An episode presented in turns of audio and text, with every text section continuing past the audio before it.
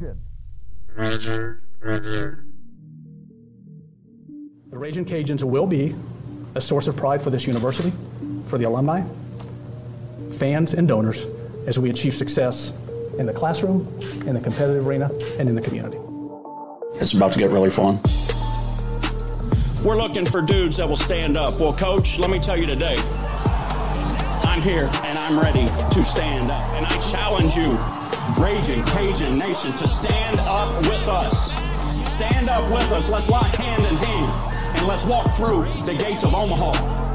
Hey, I love y'all boys. Let's grind every day starting today. Let's do it. Y'all ready? Alert! Alert! Ready! Who's that team ready? Who's that team ready? That's up. I got one thing to say right here. Cajuns win!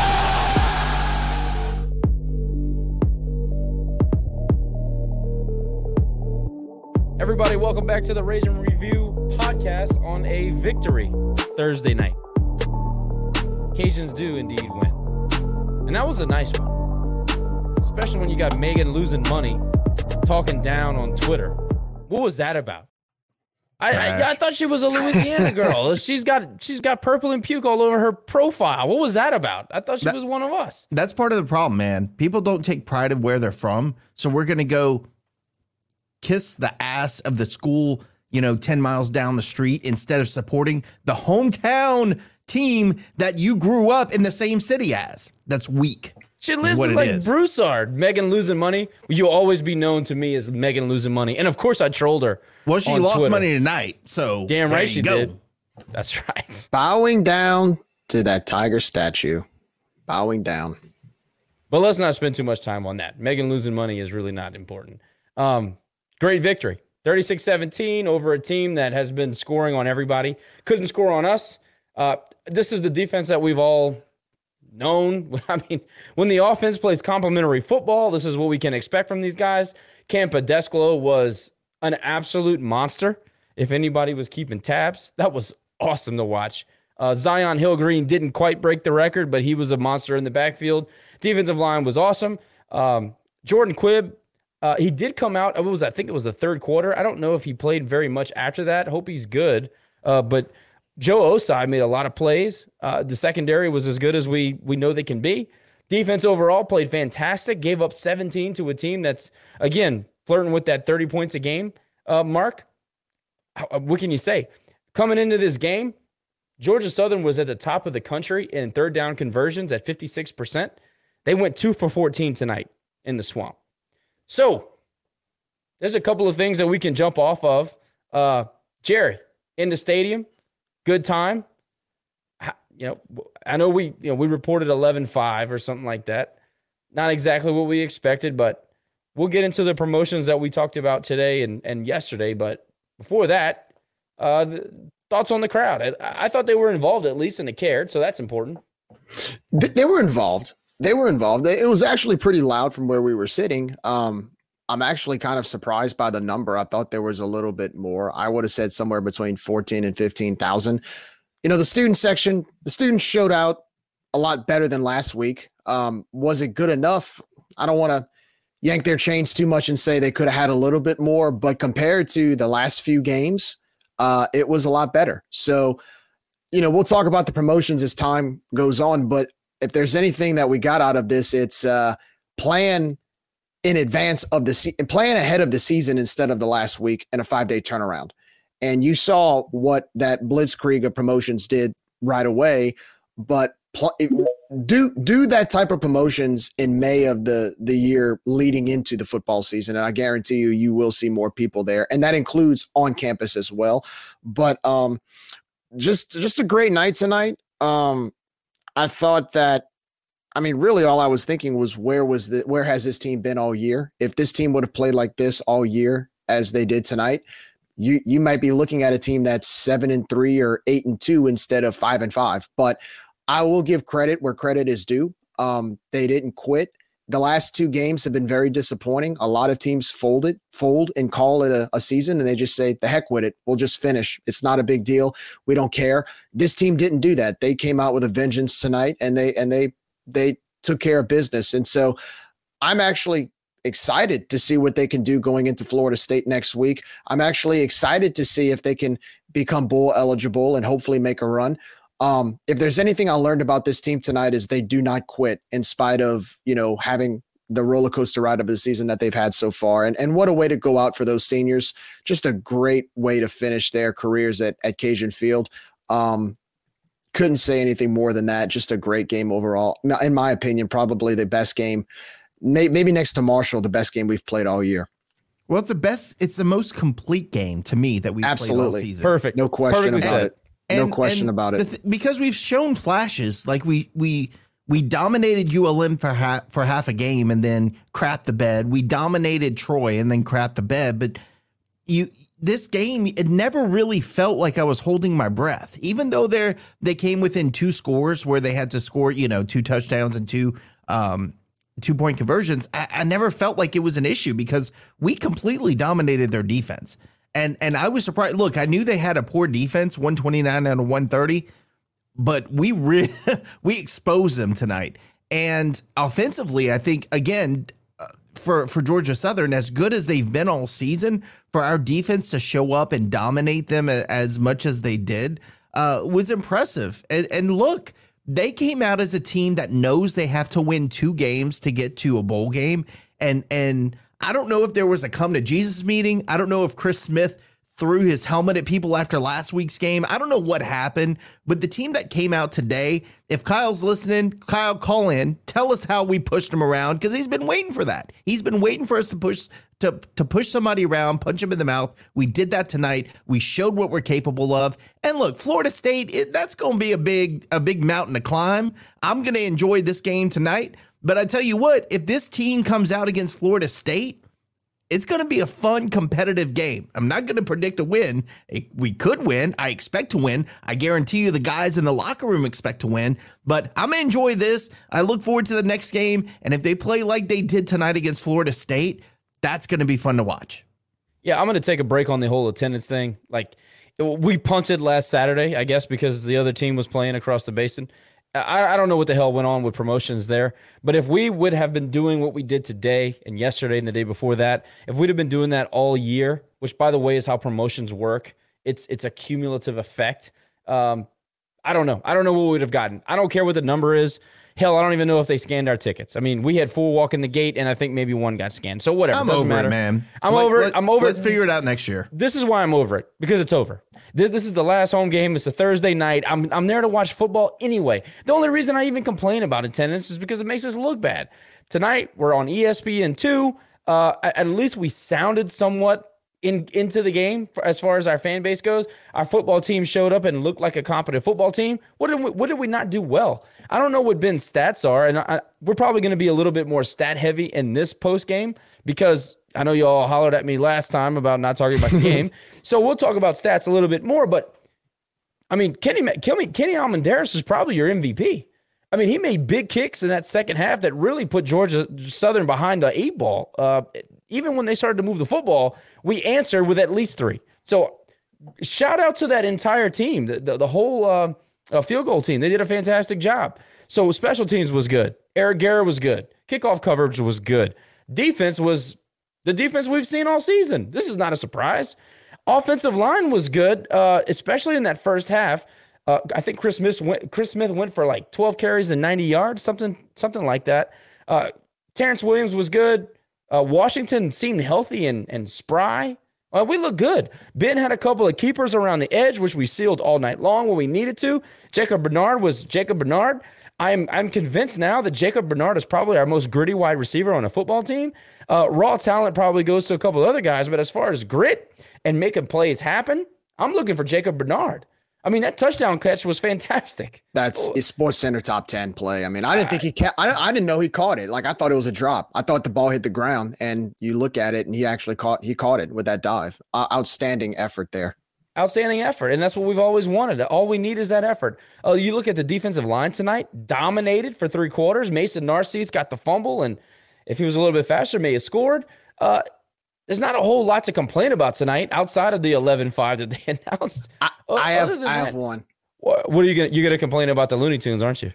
No, I am not. I'm gonna Well, I will, so you go ahead. I'll- I'll complain you about can it. Do that, but I will say this: I, I ran into, I had the chance to meet a few of our listeners uh, at halftime, and it was really cool to to meet. It's always cool to meet our, our listeners in person, and, and we had some good conversations. And uh, one of our listeners um, has a spouse who works for the university, and I'm not going to get too much into detail of where they are, but a particular department had an event tonight going on while at the same time during the game. So. Uh, all I'm going to say about that is not necessarily I'm going to make a complaint, but it goes back to what I said before the season starts. Make sure you know when these games are and make sure you plan around the game or vice versa. Uh, plan all of this in advance to where you're not running into conflict of debating whether or not you should go to the game or go to these events, especially if it's a campus sponsored event. I hope that the administration has taken a lot of notes and gotten a lot of information based on these attendance numbers. I hope that now they can go into the offseason with a fresh slate. Like you said, it's over now. We had our six home games, it's done. But there's a lot of data and there's a lot of sample size to go around to where guys like, you know, our new deputy athletic director, Trey Frazier, and a few others who have come in um, to the mix can have to work on going into the offseason with these numbers and with the lack of support that we had this year because it was disappointing. I'm going to admit it was very disappointing. And I think Lafayette can do better. The university can do better. We can all do better to make Cajun Field a dangerous place to play. Um, so hopefully you've got now we've got eight or nine months to work on that before next season. Come up with a plan. Heck, start now. Start now and just Well, well, well, the plan is to knock over the tower. That's the plan. You know what my plan is? Beat Florida State. Beat Florida That is State. The- all I care about today. the fight, the is fight in beat Norvell's. Florida State. That's, That's all I care about. I don't That's all care I care about about, attendance. too. I'm Same. tired of talking about attendance. Look, We're we- that hey, for the We, we, look. we shot our shot last week. We kicked some ass and maybe it helped and maybe it didn't, but who cares? We're moving on. We're on to the fighting Norvells. And, and Jerry, before you finish, I'll let you go. Christian, this this is one of the reasons why we need a renovation. I did not get your I, I did not get your uh your correspondence after I sent you the last response because I don't have any reception inside the stadium. Because with had- 11,000 fans, that overruns the, Yes. the cell look, look, towers, I had I had four koozies for you, and I was gonna give them to you. I, I promise you, I will make that happen. If you if you plan on going to the LSU scrimmage on Sunday, I will be there. Show up, you get your koozies, and uh, and then we'll call it even. So my bad on that. My bad on that. Uh, but again, I, I, I internet service provider and, and and reception I can't control. So my bad. But look, you had the stunt dogs tonight, which, which you know the kids loved. The, the the you know the older folks loved. Uh, the stunt dogs were sick. It was cool. And then we went into the Looney Tunes, Inspector Gadget. We played the exact same show that we played last week. Did it? Did y'all see? No, I didn't, thankfully, because I was getting drinks at halftime. I told Jerry. I said And not in the stadium. So. They're they're trolling us. They're trolling us because we made fun of the fact that they were playing Ducktales and they come out right after the stunt dogs. But Jerry's got text messages that he was sending in the group message of LSU fans giving the Cajuns an opportunity on a Lafayette Thursday night. They decided they didn't want to drive across the basin. They were going to go to, to Cajun Field to give them a shot. And they spent 45 minutes in line waiting for beer and popcorn. Now, I personally, uh, we did good. We we had a so we had soccer earlier this afternoon. We did a pizza uh, for the kids, chopped it up into you know pieces, and we put it in our book our book bag, and they ate on the way there. So we were prepared. So we didn't have to go stand in line for food. But Dad got hungry, needed some popcorn, so I went into my secret spot in UD. I show up, no line. I'm like sick. This is gonna take 30 seconds. Walk up to the the concession line, and they say, uh, "I said, look, I need some popcorn. What size? Medium." We're just gonna have to wait because we gotta pop it. You're just, you're just gonna have to wait. You got There- better popcorn quicker at my house when I made it for y'all, and it was damn good. I'm just good that's what I'm eating right now. It's damn good popcorn. But anyway, I had to sit there for 10 minutes. Uh, literally nobody upstairs. Literally nobody for 10 minutes. But there. here's the deal, and I was in the middle of. T- I was gonna say, you know what? I'm I'm sending this out. I'm sending it out, and then I felt bad, so I deleted it. But I was thinking about it last night, and the fact that when you go eat at a nice restaurant like Ruth's Chris, for instance, let's just go with that because everybody knows what that is. You go to Ruth's Chris, you know what your experience is going to be there every single time. It's going to be people waiting on you hand and foot. It's going to be quick. It's going to be efficient. You're going to get the food exactly how you like it. The drinks are going to be exactly what you expect. And you'll keep going back because you know what you're going to get when you go. The problem is, you never know what you're going to get when you go to Cajun Field right now. You don't know where you're going to park. You don't know what the service is going to be like. You don't know what the concessions are going to be like. It, it's so inconsistent. We have got to make it a consistent, positive experience it, because we're not we're not Ruth's Chris right now. We're Wendy's at at two two a.m. on a Saturday morning.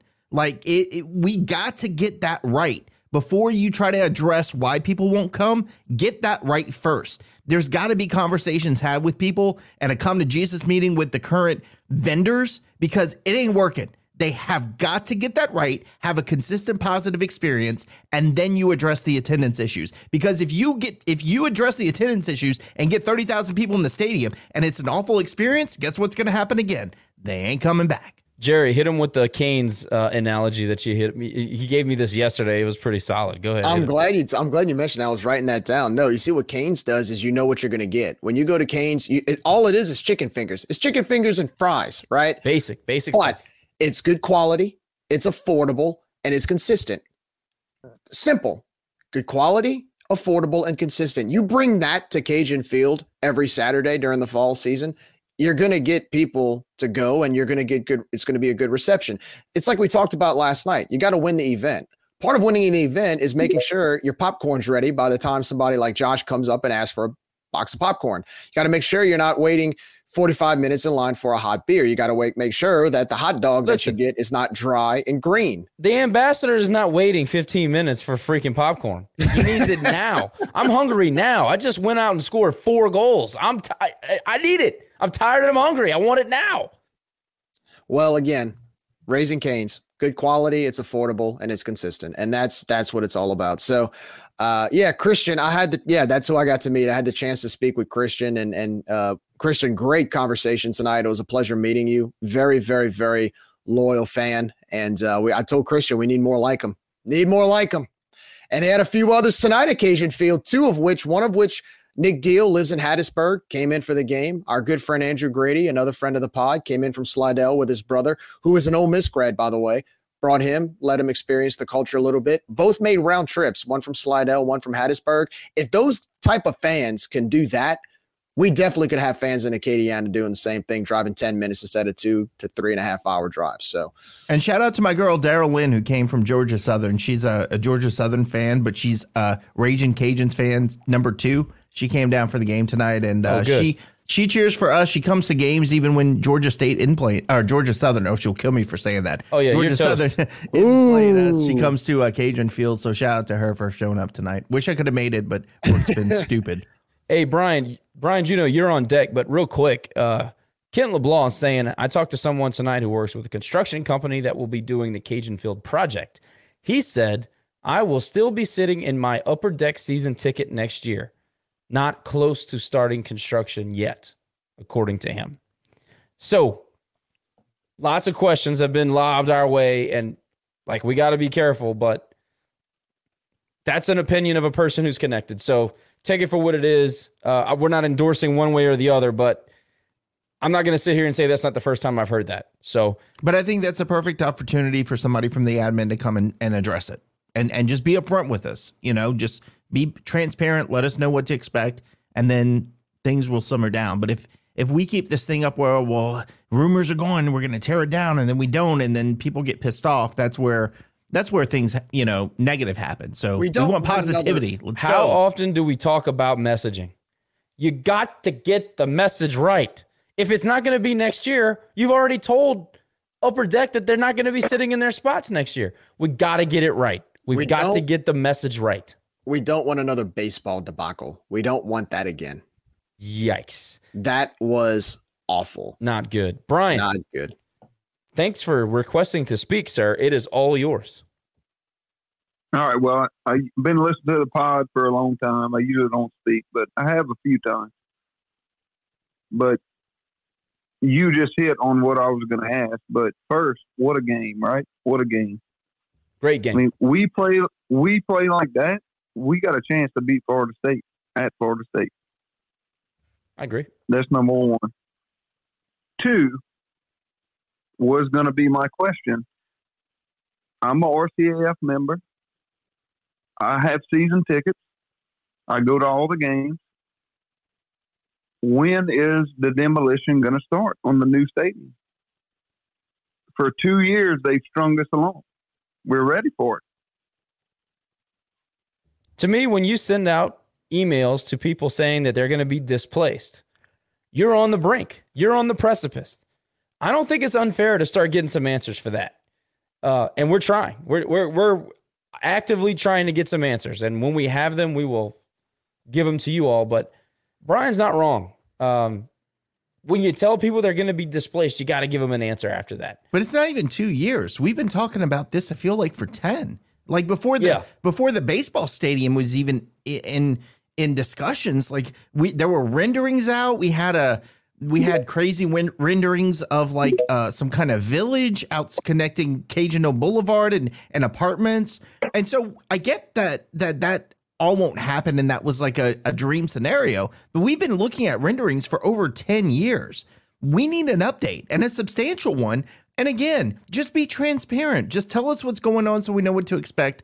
Don't try to sugarcoat things. Be honest. And, and that would help. That would go a long way with our fan base. And it's not unreasonable.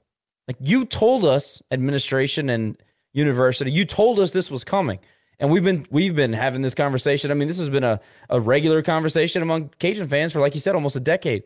Jerry and I were we already had our concept for McNaspy's restaurant, bar and grill. Well, we already had it drawn out and everything. It was gonna be right across the street. So so this has been going on a long time. Uh, Brian, we'll give you the last word before you go, sir. And then uh, if you have anything else, we'd, we'd love to hear it. No, I'm just saying, man, it, congratulations to all the seniors tonight. What a game. What a way to go out for Cajun Nation. We appreciate every senior. And that's it. Thanks for chiming in, Brian, and you nailed it. Uh, I mean, where we where would we be without this class of seniors? Uh, they've been spectacular. And man, Zi'Yon was so close to that ta- half. He needed half Couple a times. tackle, I know, and man. he, he had the guy in his grasp, and somehow he got away. So um, he'll get it. Obviously, it's just it sucks that it couldn't be in front of a home crowd. Agree. Terry, how are you, Terry? I'm I'm I'm doing pretty good, man. Uh, hey, we won. Uh, wasn't in front of like a huge crowd, but I mean, hey, I'm I'm happy with the win. So I'm feeling pretty good, man. Feeling pretty good. Talk to Uh, me about the offensive line tonight. Everything went good. I I saw them establish the line of scrimmage. I saw I was more impressed with the running backs after the first contact, getting yards after contact. That's what I was more happy about. And if you look at the like here's what I was, I've been screaming about using Lance Bergeron in the run game forever since he's been on the team. And you don't really need to do that when you run up the middle and it works. I don't mind running up the middle when you get five, four yards to carry every time. Running up the middle is fine with me so long as it works. I don't care to be flashy. I mean, I would like for us, if you're going to use Lance, don't use him just on a halfback pass that doesn't, or like a, I'm sorry, a backwards pass or something that doesn't work. He has to throw the ball away and a, I don't know, a 10 yard false start. but, you know, the, but it really wasn't the offensive line that really impressed me. It was the running back getting yards up the contact. That's what mostly impressed me today with the run game. But What Terry, that was that was one of the funnest false starts I've ever seen in my life. That was one of the Dude, the most was- entertaining. I'm telling you. So give him And, credit and for they, that. they blew the whistle Wait. yeah, man. Hey, Uh, so- so even I- though yeah. even though it didn't work, I really did like the the pass back to Legendre and you know the fact that he was looking to throw the football. I mean, at least it tells me they're thinking, right? I, I can live with it. And maybe if we're down by 20, I don't feel the same way, but we mostly controlled the line of scrimmage. I was fine with the and this was coming off of like this was right after they threw the halfback touchdown. So Yep. I got I'm gonna give credit to the offensive game plan and the offensive creativity there. Even though it didn't work, I like that they're thinking. Yeah, uh, maybe the red zone play calling could have been a little bit better uh, on that fourth down that uh, Ben had to roll out and throw it away. But I, I was overall impressed with the offense, offensive uh, game plan, run game. Ben Ben played well aside from that interception. Which I mean, it was already going to be like they already had to drive the length of the field, so I wasn't really mad at it. It was, it was fourth down, so it, it was whatever. Um, and as far as like, I mean, as far as like the ESPN broadcast, they they have uh, God, ESPN just sucks, man. They calling Georgia Southern, Georgia State. It's They're still so calling bad. Louisiana Lafayette. It's it's very very aggravating. I, I don't, what, what intern is running this this crap? I don't understand though. I, Who was the broadcasters tonight? uh, I, I couldn't tell you their names. I, I- I know one went to UCLA as a tight end. That's the only one I couldn't honestly couldn't tell you. They were, they were okay. They didn't. They they mentioned Billy Napier's name once. That was really nice. For. Step in the right had, direction. uh, Really one time. Five, five, um, five shots of uh, O and his girl down on the field. Oh 'Cause yeah, I- bro. I took Oh, a shot every again? time they saw God. it. So Yes, he was. We're, we're the we're the fi- we're the raging Orgeron apparent- according to ESPN. That's what our name should be. Then. wow. Hell I'm going to fight somebody. Absolutely not. Oh. no, they didn't. They didn't really say that. They didn't really say that. But they, But I mean, every it so time he's on the damn sideline, that's all they want to look at. It's so aggravating. It is. It is, man. Uh, I, I got so much respect for Georgia Southern. I'm happy we beat them. I mean, I've always had a respect for them. Uh, I, I think it's very, uh, very cool they're in the conference and to beat them, uh, their tradition. I was always mad when I was a senior we couldn't beat them uh, for a conference championship game because there was no conference championship game my senior year. We had one loss to App, and they were undefeated in conference their first year in, and that always kind of irked me, and I always felt some type of way. So any win over them is a good one. Nothing, nothing against them. It's not like a Kobe Carolina situation, but I, I love playing those uh, that type of game. Terry, was that was that the year they came to Lafayette and clapped us like twenty nothing? Oh yeah, oh yeah, yeah. That was. Uh, Oh, yeah, that was that's one of the in my lifetime. That's one of the most annoying. Outside of losing to Idaho at home, do you guys remember losing to Idaho and getting just murdered? No, Outside I, of I that messed up a lobotomy uh, to try to Oh. forget that. Actually, oh my god! So that at that app game when we were trying to win a conference championship, that that pissed me. Yeah. yeah. a, so yeah, and they always talk about yeah we went undefeated in the conference. Like man, because you didn't play us. You didn't play us. Like I, I very, I, I very much so uh, very aggravated about that. But it is what it is. Uh, hey. Tonight was ours though. Hey, I'll take it. We needed it. Uh, talk about the team from your point of view, and obviously, I like to talk about to talk ask questions for people who watch TV. Uh, it's a little bit of a different perspective, but and especially you being a former player, coming off of that game that you just lost to Troy, the way you lost it four days ago, what a hell of a Mhm. bounce back, right? I mean, the psyche of a player. I know it's probably easier for these guys to let things go. They're a little bit younger. They have less stress in their lives, whatever. But but are you impressed by the the fact that they were able to just move on and win like this? I mean, that was a dominating performance. And if you take away the the fourth quarter of Troy, we've dominated Yep. two good football teams for six of the last or seven of the last eight quarters.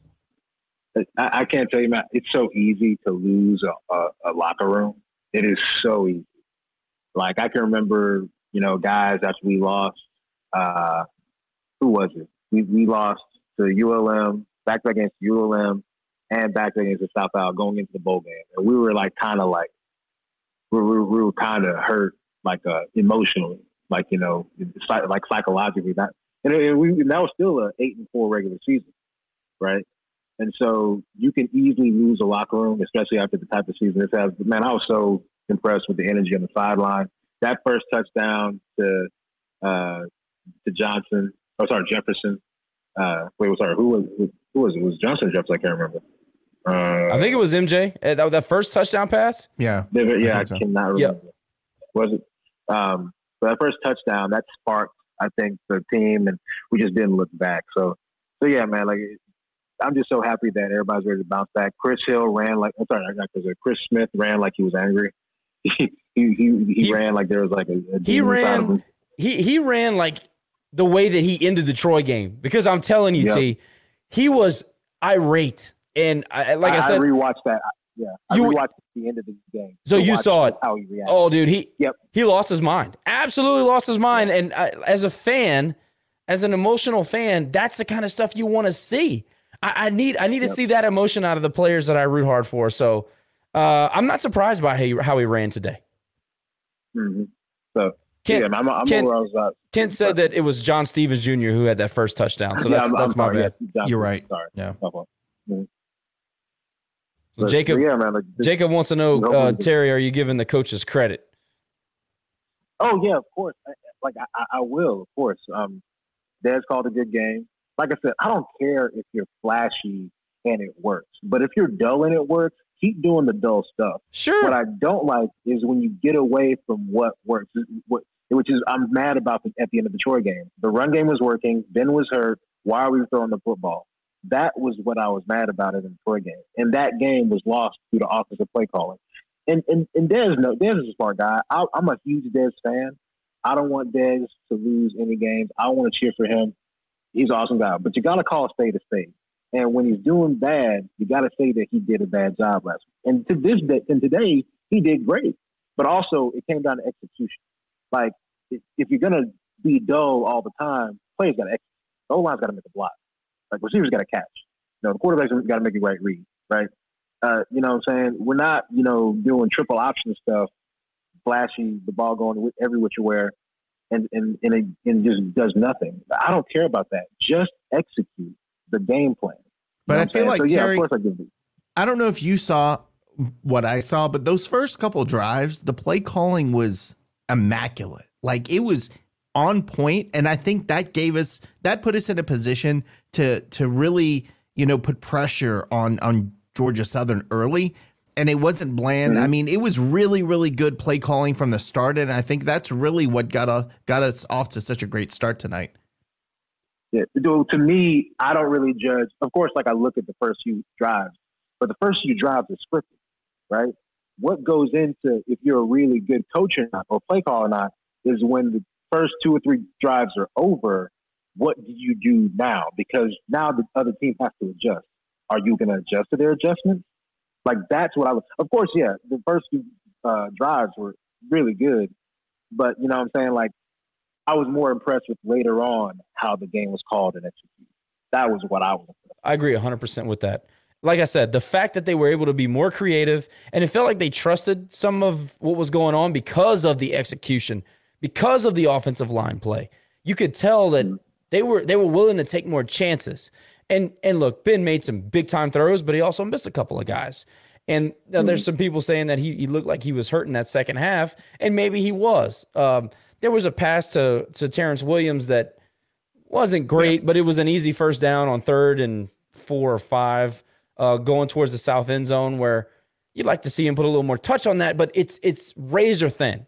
It's small mistakes that I'm really not going to kill him over. It's I still think Ben's playing good good football. He's playing high caliber football, like winning football. And Josh, let's go back to what Dante said. He he said if it hits you in the hands, you catch Gotta it. catch. And there was and look, Ben Ben was off on a couple of throws tonight, but it hit him, still hit him in the hands, and they had an opportunity to come down with it.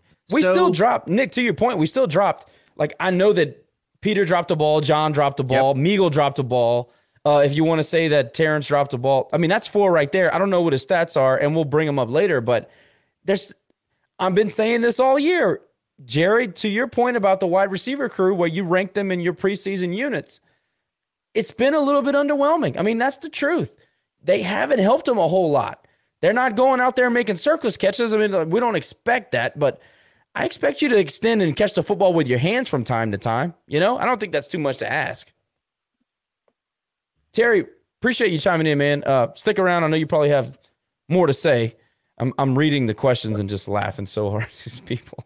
Oh yeah, Crushing, I'm here all night. All right, man. Thanks a lot. Uh, No problem. Cajun Chuck, holler at your boy. Hey guys, how are you? Good, man. Glad you Hi. could chime in tonight. Yeah, sorry, I've kind of been absent work assignments here up in the old, good old nation's capital. But Well, you need to I- quit, quit I that damn job. Watch the Cajuns. I know I, I I I got two years left. I need a pension, you know.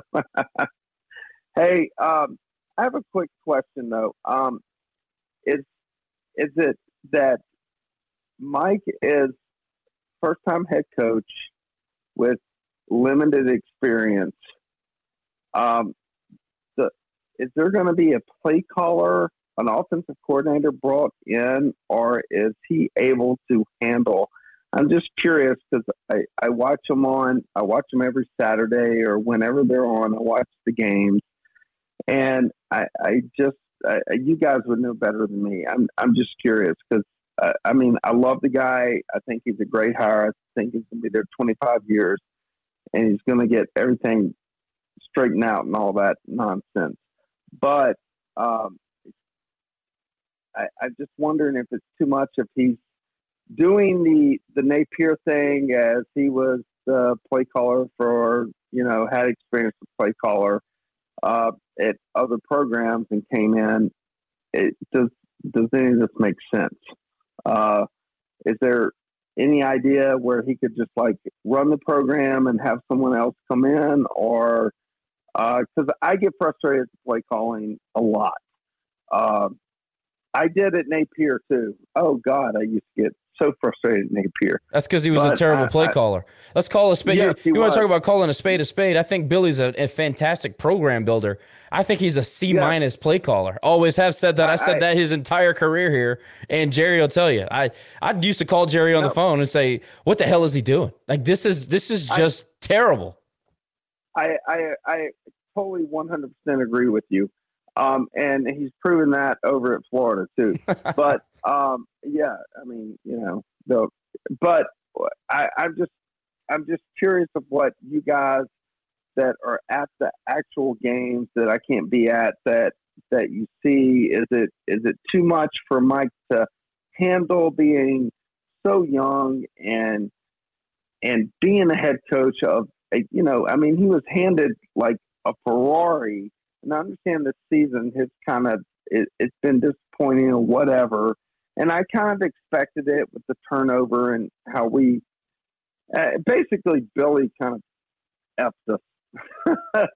and I, I, I'm I'm just kind of curious about uh, how you guys see the offense going forward. If uh, if there might be a coordinator brought in, or if you guys are comfortable with him calling plays, or I know the line is is a, is a rebuild and everything like that. And but I mean tonight, uh, let me let me speak positively about my my university that I graduated from. Um, hell of a game, guys. I I love this team. I love the seniors.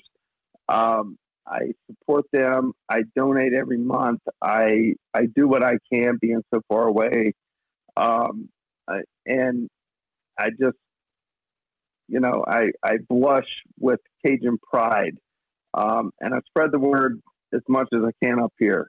And shit all over my car. I've got flags flying outside my house. Um, all that other junk going on. But um, anyway, I just want your thoughts about like maybe bringing in a, a play caller so he can focus in on like the head coaching running the program or if that's an absolute you know disaster of a question i'm i'm i'm i'm sorry for being stupid i'm just no no it's i want your input guys it's not a disaster of I'm a question gonna, no um so what i'll first say chuck is that first of all you're an awesome fan we follow you on social media you do a great job spreading the the Raging Cajun flair all over the DMV. So continue to do that. That's number one.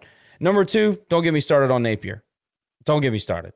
Number three, number three, what you're asking is fair. You have a guy that's a he's in a position that again, he's not a young guy per se, but he's a young head coach, right? So right. people forget that he's been at the coaching conventions the last seven years. He's coached under HUD, he's coached under uh, Bustle, excuse me, not Bustle. He played for Bustle, coached under HUD, and then obviously coached under Billy Napier with the pedigree that we all knew, right? He's been a high right. school coach. Right. And if you look at the people that have been extremely successful throughout college football, they've all been high school head coaches. So right. keep that in mind when you talk about him being maybe a, an experienced head coach. All those things are very, very important. I'm going to kick it to Jerry or Nick. Uh, one of you guys can take it on the idea of, you know, just giving Dez the autonomy to just run the football team rather than running the football team and uh, calling plays? Because I think it's a fair question. I, whether I agree or disagree, I think it's a fair question for people to ask because it's yeah, something that I, it, it's part of the learning curve, right? There's always going to be a learning curve. When you add more to the plate, I don't know, maybe something lost in translation. Maybe there's a little bit of, uh, you know, maybe you get a little overwhelmed. I don't know. I, I, I, I, I, and I, I, I love him. So I, I was there from '94 to 2001. So I was there at the end of the Delhomme Stokley area. I was there at the A and M victory, and it was great and awesome, and and all that. And and then when you know I got my job up here in DC, I was I was watching them whenever they were on TV, and I remember watching them against LSU. God damn, we should have won that game. We turned the ball over like five times in the red zone. Uh, Roy, uh, Jerry Babb was the quarterback. Desmo was, you know, special teams player and all that stuff. And I, I, I love the guy, and I think he's a great fit. I just, I just wonder because I, I say he's young, but I know he's not young in football. But is it like, is he uh, like just run the program and have someone else run the offense? I, I, I'm not I'm not bashing the guy. I support him. I've put it out on Twitter. He'll be there for 25 years. They'll build statues of the guy, and and they will. Uh, I have full faith in that. Um, they will. They're getting their feet And- wet. They're getting their feet wet. Don't and don't don't um, don't apologize for asking a good question, Nick. Uh, hey Chuck, by the way, Ch- thanks for checking in. We're going to answer your question, and then we'll move on. Uh, Nick, thoughts on the question? I think it's fair. Yeah, it is fair. And look, I I there have been times where we've questioned coaching on both sides of the ball and we've coach we've questioned decisions on both sides of the ball. I feel like I'm less I feel like I'm less frustrated this year with play calling on the offensive line than I have been in the last 3 or 4.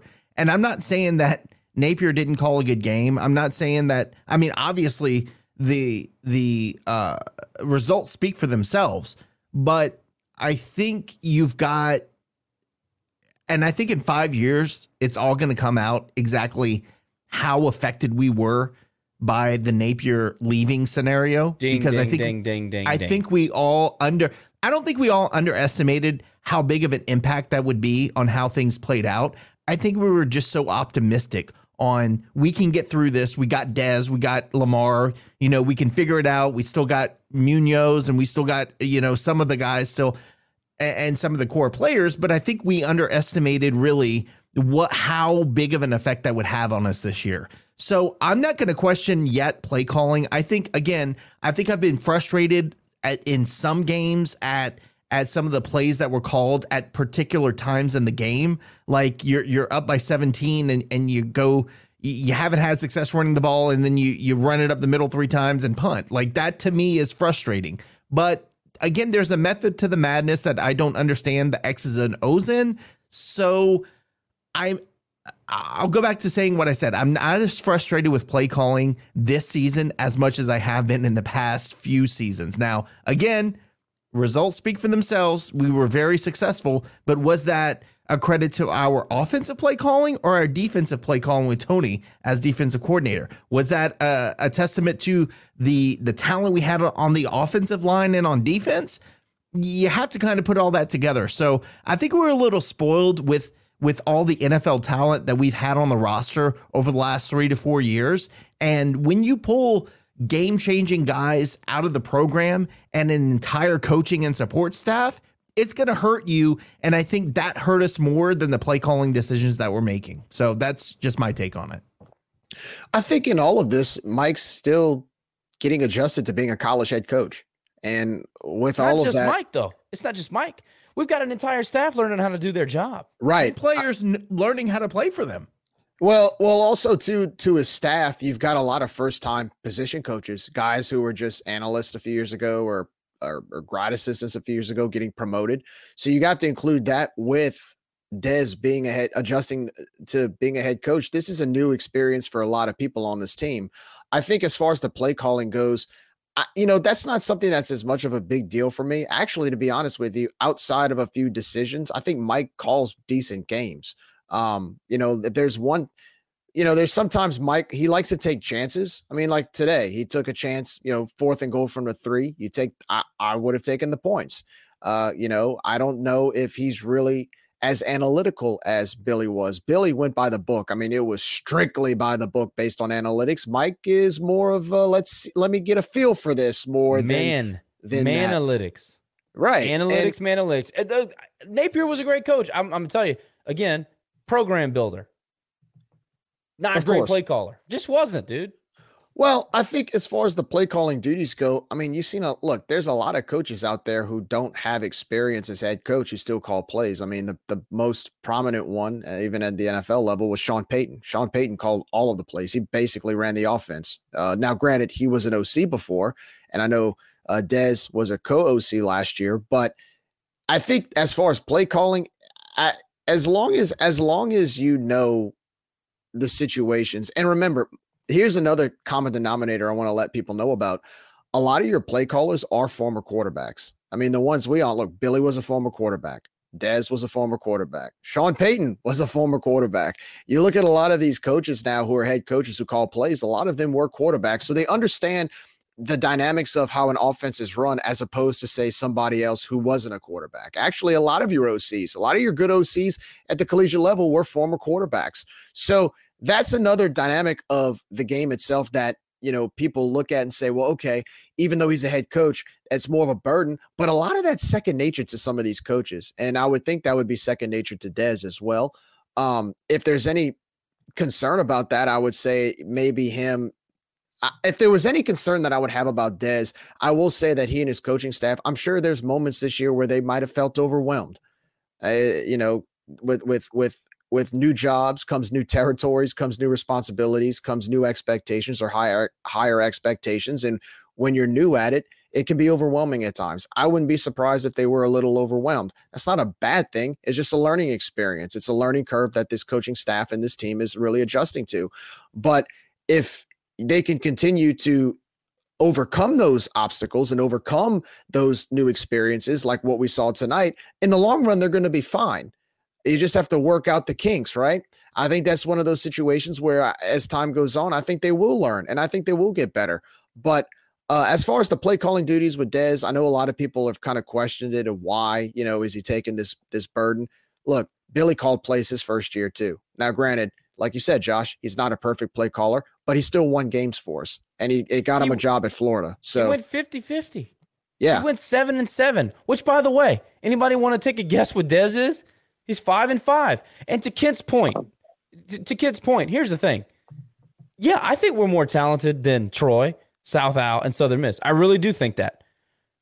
But I also understand that people getting key snaps, they they didn't have to have those key snaps under their, their belt last year because they had Ferrod Gardner and they had Percy Butler and they had, you know, uh, Makai Gardner, who was young but was incredibly talented. They had a Levi Lewis, a five year, well, five year player, four year starter. They had a lot of these COVID seniors that had been here forever. Like, I understand that the talent is there. And I, I do also think that the character and the leadership from from a locker room standpoint is there. But a lot of these guys are seeing snaps for the first time as the guy. Like, look at Quib. Quib is an awesome player, great effort guy, motor guy. Is Quib as talented as Ferrod? I don't know. But I promise you, he didn't take as many many meaningful snaps in big time games as Ferrod did or McCaskill did. That's just a fact. And again, we got a lot of NFL guys that came off of those Hudspeth teams. And Billy walked into that. Did did they help? Did they help to develop them? Sure. Sure they did. But they went seven and seven and lost to Coastal Carolina with Carpenter, by the way, as a freshman quarterback at, at Cajun Field, where we were way better than them, way more talented than, than them at that point. He finished seven and seven. We're five and five. So if you if if if history is any teacher, we're kind of tracking. Do I think we should be eight and two, seven and three right now? Absolutely. I really do. But I also thought that Billy should have beat Coastal Carolina. And uh, in 2018, we lost a, another game that we should not have. Was it? Was it Georgia Southern? I don't want to get bogged down, but there, there's always going to be games that we should win. I, I, my question bef- before anybody else asks a question, my question here is this: Does anybody watch our games and think we're getting worse?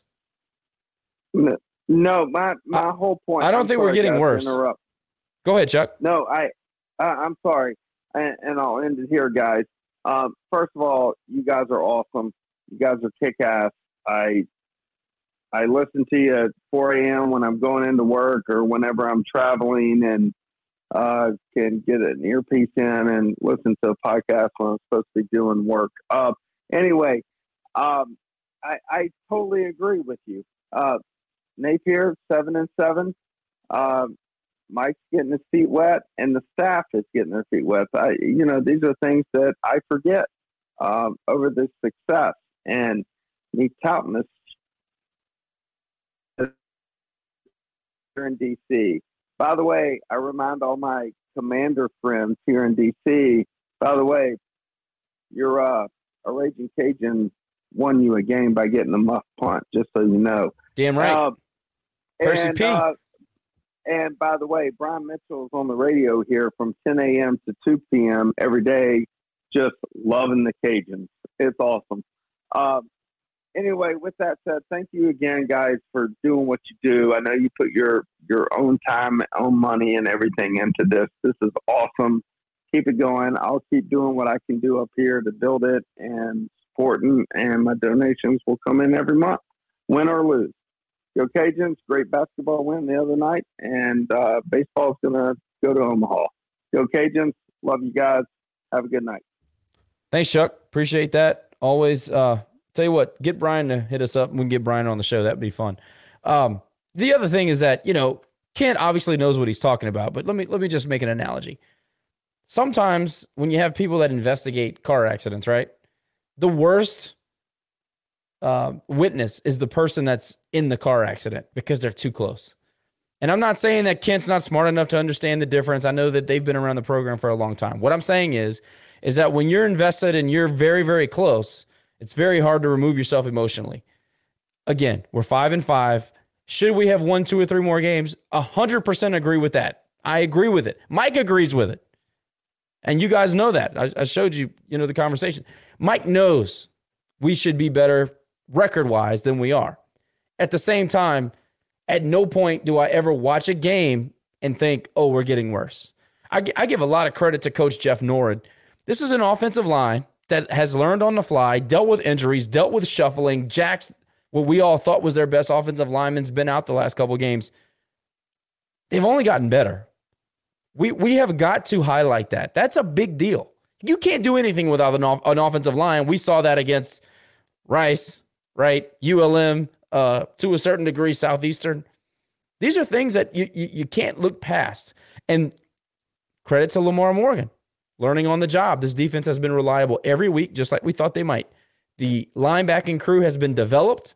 They continue to make big plays. Jordan Quibb has been the leader you expected him to be. And that secondary has done everything they were, were expected to do outside of the Frank Gore toss. I'm not ever going to forget that because I still can't believe that that happened. Um, but but outside of that, at no point do I feel like we're getting worse. If there's ever a time where I feel like we're getting worse, then I'm gonna come on here and say, okay, we have a problem. But I think if we're if we're being honest, all of us, we can't judge Mike on year one. We can't judge Lamar Morgan on year one. We can't judge a lot of these guys. Tim's a new OC, and I know he's basically a passing game coordinator, but you can't judge these. I mean, a lot of these guys are learning on the fly. A lot, a, a lot of our coaches are similar to our talented players. They've never been the guy. They've never been, you know, all eyes on me in a big moment. You know, you go into halftime, make adjustments, and everybody's staring at you like that's a that's a tough spot to be in if it's your first time or you're, you know, a few times. I think we've gotten better as a staff. I think we've gotten better as a football team. It's the, the talent is obviously there. We all know that. And then the other thing is that are we going to keep recruiting? That's the other thing. But right now, what we're seeing, I mean, guys, we just came off of a tough loss, a game we never should have lost. Probably two of those. And then we we dominated Georgia Southern, who's a good football team, and they can score points. And the defense was every bit as good as we thought they would be. So that's where we're at. Uh, does Mike need to hire an OC? I don't know. I don't know the answer to that question yet. Um, am I down on the hire? No, hell no. I'm not. I'm gonna go down with that ship until there's actually a reason to question it. Hey, Josh, we have a, uh caller on the line. You ready for it? I'm always ready. All right, Jim, go ahead. You're on, man. Okay, guys, two questions. Uh, I had one question, but since Josh, I got another question since Josh was talking about what he's just talking about. First question is this. Um, first question about the invisible man, and that is receiver number 29. Why is he not used like he was in the past? Billy Napier obviously used number 29 different than Desmond. If you remember, Iowa State, Ohio, Appalachian State, a few games.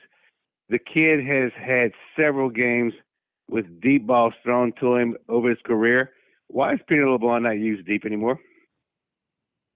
Nick, you want to take that? Anybody want to take that? I, I have an answer, but you guys are more than welcome. Anybody have any idea why he's why is he not used like he was with, with Billy Napier this year?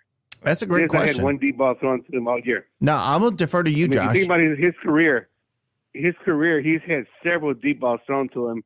I mean, he's had several deep balls his career. Why is he not used like that anymore? So this is the Anybody? thing. Uh, similar to Dante Fleming, he was a young receiver when we had the cluster injuries on wide receiver uh, core going into 2020, right? 2020, not 2019. Okay, 2020. He was used because he had to be used, and yes, he did make plays. I'm not going to say he didn't, and it was impressive as a young a young player. Since then, Right. I think he came in in 2019. He started ever since. yeah, he started ever since. But I, I'm talking about specific to the 2020 season when we beat Iowa State because that's when he really got featured. I know he played some as a freshman, but he was featured his sophomore year or his redshirt freshman year, whatever it was. Um, he's been he's had multiple groin injuries, and Kent, by all means, feel free to chime in and tell me I'm wrong. He's had multiple groin injuries. He's had other injuries. Uh, I think he had a concussion in 2021, uh, and that took a little bit to to recover from. Since then, the rest of the wide receiver core has filled roles, and sometimes when guys are rolling, you got to give them the football. And let's be honest, he hasn't been that guy since he's gotten his opportunities. He's dropped some passes. He hasn't been as good as he was when he's relied on to make plays uh, as he was when he was a younger a younger player. That's just the bottom line. And again, I'll, I'll go back to what Gerald said. Gerald Broussard said, when young players are relied upon and they make big plays, they kind of just expect to play and they kind of just expect to be part of the game plan. That's a learning curve. That is something that you have to get over. You still got to show up and work. You, nobody is entitled to that that playing time or those opportunities. So if he's not working hard, and I'm not saying he's not, I'm just I'm saying if if he's not working hard to earn those minutes and earn those snaps and earn those opportunities, and other guys are stepping up, if he doesn't fit the game plan, also things have changed with Mike. Things are different. We've got some mismatches on the outside that weren't necessarily there when Peter was a younger player. John Stephens is what six seven, MJ six four, an NFL talent. They're gonna get the lion's share of the reps. So all of those things combined, Jim, I, I think are, think- probably do- the do you- reason. do you see that? Do you see that Ben looks at maybe one receiver and maybe not survey the field as much as Levi did? That's what I kind of see. Well, I, I think that he Like, first I- of all, to me, first of all, like there's a reason Ben why he's a maybe at the transfer. Snap, he's Yeah, so I, I would say that there's a reason why he's a transfer. And Levi had two options. I mean, Billy taught him two options. It, that that was the game plan. We know that for a fact. It was either hot route, one or two. There were there were no progressions with Levi. It was one, two, take off. That's it. So uh, yeah, I think Ben is he he does fall in love with a couple of guys, but I also think he trusts a few folks, especially when you're. I mean, again, we're five and five. And I also think Ben has gotten better with spreading the ball around as we, I agree with that. as we've gone through the season. Yep. But yes, I, I will say he has had his his favorite receiver through the first couple of games that he started. But I think he's getting better at that at spreading the ball around. And I think that's that's part of our success tonight is that he was able to to look off coverage and, and get it to get it to different guys tonight. Um, so I think he's gotten better in that regard.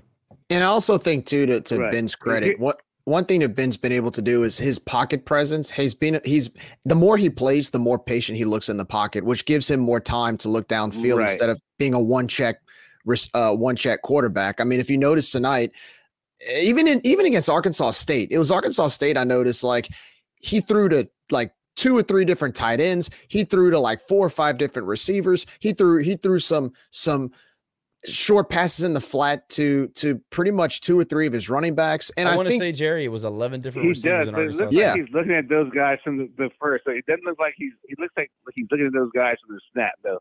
not that he's checking off and like that's the way he's going from the beginning. But here's my other question: You guys are just talking about offense coordinator. We all been with the Cajuns long before Dez and Napier and even Hud. We've been since Busselman before, right? Mm-hmm. Yes. So if you had to, if you had to peg an offense coordinator on this staff, and you had to say Leger or Munoz, who would you pick? Munoz. Munoz. 100% Munoz. Munoz, right? Yep. Munoz. Yeah. Absolutely. That's what I, I'd say that too.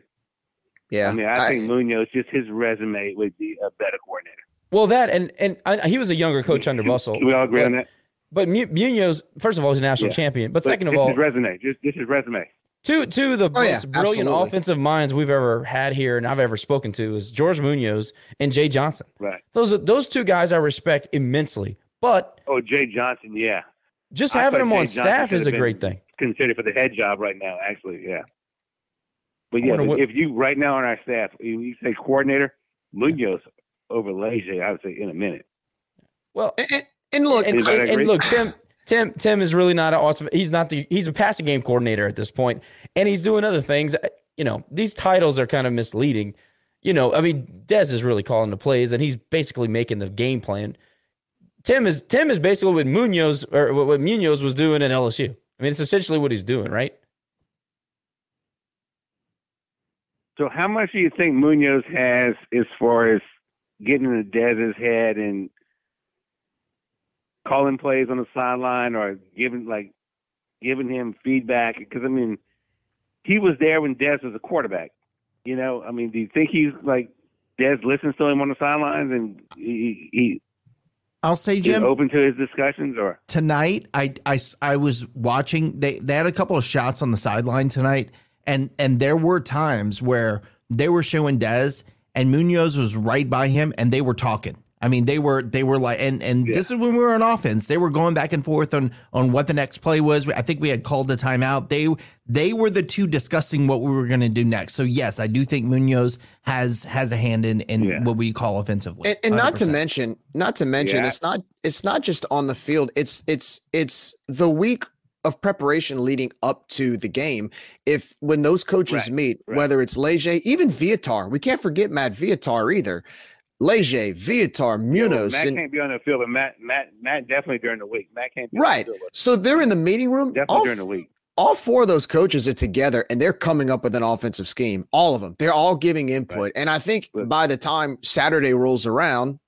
ultimately Dez is the one calling the plays. But to Nick's point, you know, Munoz is right there too. He's right there next to him. Leger's right there next to him. They're giving their two cents to Mike and helping him out. But but ultimately Mike's going to call the plays. But definitely those coaches have their hands in in the offensive scheme, not only leading up to the game, but in the game as Yeah. well. For I sure. tell you what, I tell you what about as as far as Viator goes, I know I've got pretty good references that Viator couldn't be on the field and would, would watch practice from some videos and stuff. And when Napier would get off the field, the first person he would talk to about practice in action, what he thought was Viator. That's how much respect he had for Viator. And the guy's got so, much experience, man. the lean on him. hundred percent. Yeah, I mean, yeah, with all the exactly. experience as a head coach he's had, hundred percent they better I be leaning on him. he definitely has some great talent around him offensively. I mean, there's no reason why we can't do it offensively, you know. But anyway, anyway, guys, thank you. Appreciate you guys. Uh, love what you guys are doing. Yeah, have a good night. Thanks, man. Thanks, Jim. Really appreciate the perspective there. That was some interesting comments. Uh, Jacob LeBlanc, I don't see Dez as someone too proud to ask for advice. That's what I like about him. He's no BS, honest, and humble. I actually agree with that. There's no way that Mike is not going to George and saying, What do you think about this? What do you think about this scheme? What do you think about this route tree? There's no way that he's not getting feedback and taking it seriously. I mean, he's got veteran guys all over that staff, which is great. Uh, he, again, it goes back to what people say he's a young coach. Yeah, he's a young coach, but this guy's been around. He's got great connections. He's got people on staff that are going to hold him accountable, number one, and give him the feedback that he needs, number two. I, I don't necessarily think that uh, Well- that's, not, that's even up for debate. And he's mentioned that before, where they'll be in a meeting leading up to the season and they would kind of talk about their scheme based off of what Billy used to run. And then you have guys like Munoz stepping in going, well, what why are you doing it this way? What, about what if we tried this?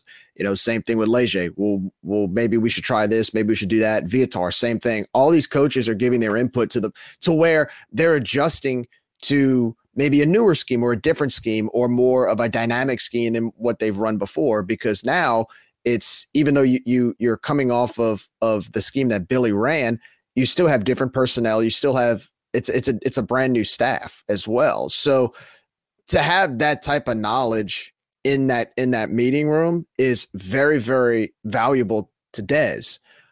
Think about it like this: Matt Viator was the head football coach when McNeese spanked us in 2007. Now, why you want to bring that? Yeah, up? really, really? Because go there, bro. Because I'd rather him be on be on our team than be on the other side of the sideline doing that.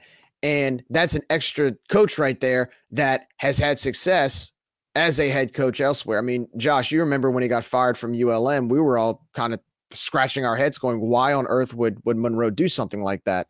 I was So- one of the first to say bring him home.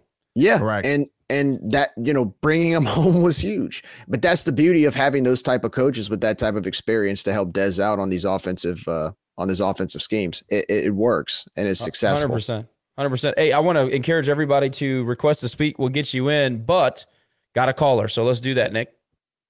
Kyle, what's up, man? Oh man, I well, I just got finished watching uh Sybil. I don't know if y'all know who who Sybil was, but there was a movie way back in the day about a woman that had 16 different personalities. And I feel like I've been watching my favorite Sybil team today, except they only got about six different personalities.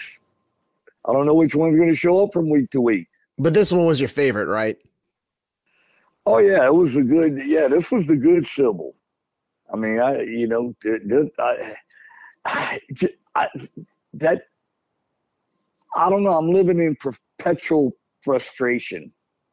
You know, I know y'all saying that you know that y'all haven't seen the team get worse during the season, but I've seen them play worse. I've seen them take two steps forward and two steps back, two steps forward, and you don't know what you're gonna get from week to week, man. It's like uh Kyle, uh, Kyle. to quote Billy Billy Yeah. Napier's team did the same thing. We should have lost to ULM twice. We should have lost to Georgia Southern at least once at home. We should have lost to Georgia State at home. Billy just had the rabbit foot in the back of his pocket. Yeah, we we've taken some steps back. There's no question. But as far as like overall a unit getting worse or whatever, no, I haven't seen it. I haven't seen it.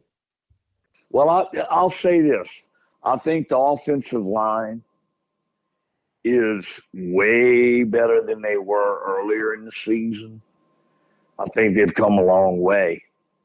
But uh, you know, I, I you know, I say that, and as soon as I say it, who knows what's I mean, you know, of course next week they gotta play Florida State, and that's gonna be a meat grinder game. I mean, let's just let's just be realistic about it. Um I mean, uh, do I think they'll go over there and, and you know and try to play well? I think. I mean, I think they. I think they have the possibility to play well against Florida State.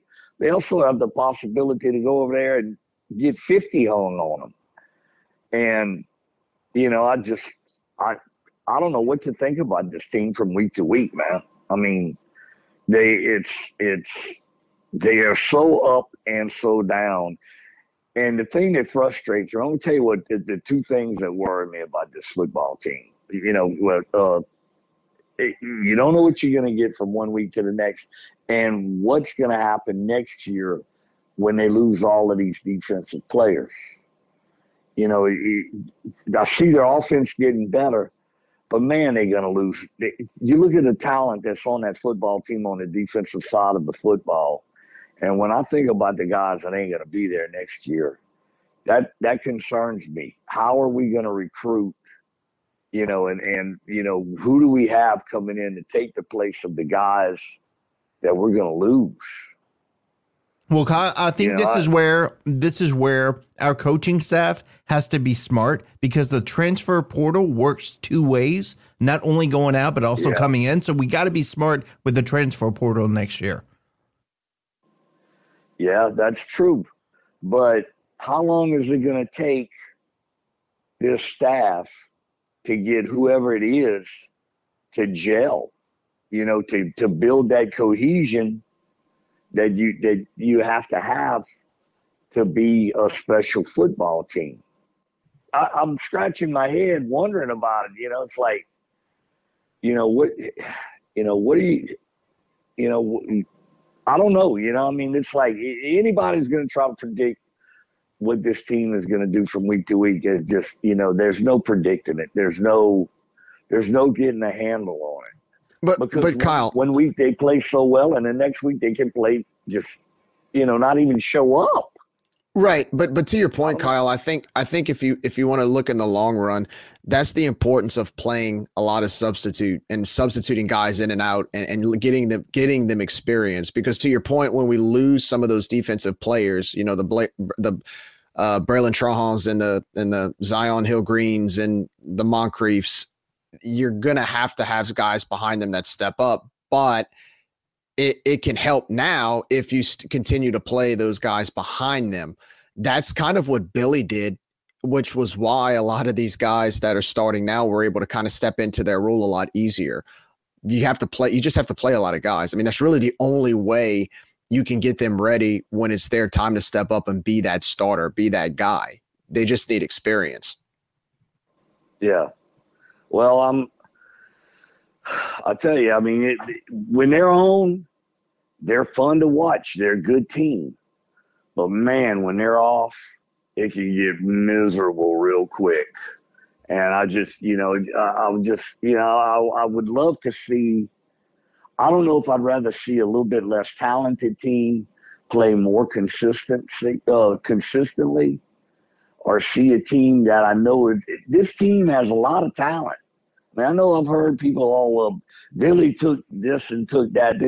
Man, he didn't take he didn't take the majority of the talent that was on this team. I mean, this team had a had a lot of talent to the point where, you know, a couple of linemen, you know, that hurt us losing, you know, losing the the big boy over there to Florida when he went. But overall, man, it just seems like they they they should have been able to gel better earlier.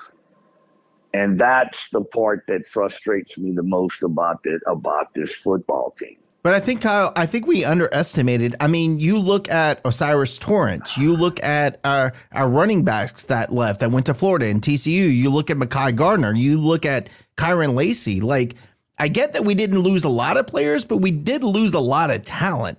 And not only that, when you combine that with the coaching staff and the support staff that left, there was a lot. You're talking about cohesiveness. There was a lot of cohesiveness that had to be built as the season went on. So I'll, I'll give them a pass this season. Now, look, next season or, or the season after, if we're still having this conversation, then I think we need to go deeper into it. But I think, uh, from my perspective at least, I think I was I was a little more uh, on the buy side of this team because I just thought, hey, we'll make it work. But I think it deep inside in the back of my head, I knew there would be issues. I just didn't want to admit it to myself. Well, the, another thing that bothers me, you know, you got a college football team, you got 80 kids, 85 kids, you're talking about all the guys that play. It bothers me that this, that, you know, and I know Billy never did it either, but I, look, I cannot stand an offense where you never get under center. You never have a fullback. You never you, you never can line up, seem to line up if you if you got a fourth and one or a fourth and two, and line up in a situation where even if they know you're going to run the football, that you can put more hats on hats than you know to block than they have to tackle and move bodies around and out physical guys and get you know get get that one play that's going to keep those chains moving or plan for two plays. If you've got a third and short or third and goal from the two or the three yard line you can't just line up and physically push the ball into the end zone because of the style of offense you're running. That bugs the living crap out of me man. And you know I, there's nothing wrong with having an old school game to fall back on. Yeah, we want to see him throw the football all over the field and we want to see him have a, the circus act going. But man, sometimes you got to line up and shove the ball down the other team's throat and enforce your will on them. And I don't like that you that you constantly, constantly, constantly are dependent on the zone read that you know it's it's it, it's got a lot of flaws, man. And it's an easy offense to learn. But if it's an easy offense to learn, it's an easy offense for defenses to learn too.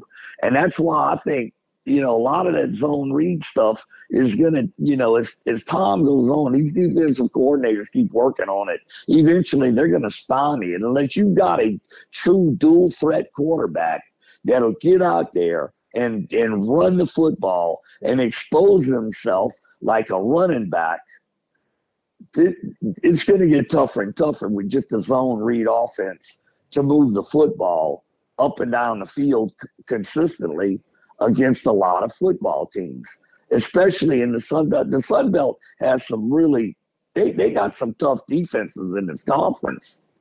And I, I just don't know going forward. You know, if we're not willing to expand and and use other other other play schemes and techniques and steal from other people. Hey, if it's working for them, why don't we try this?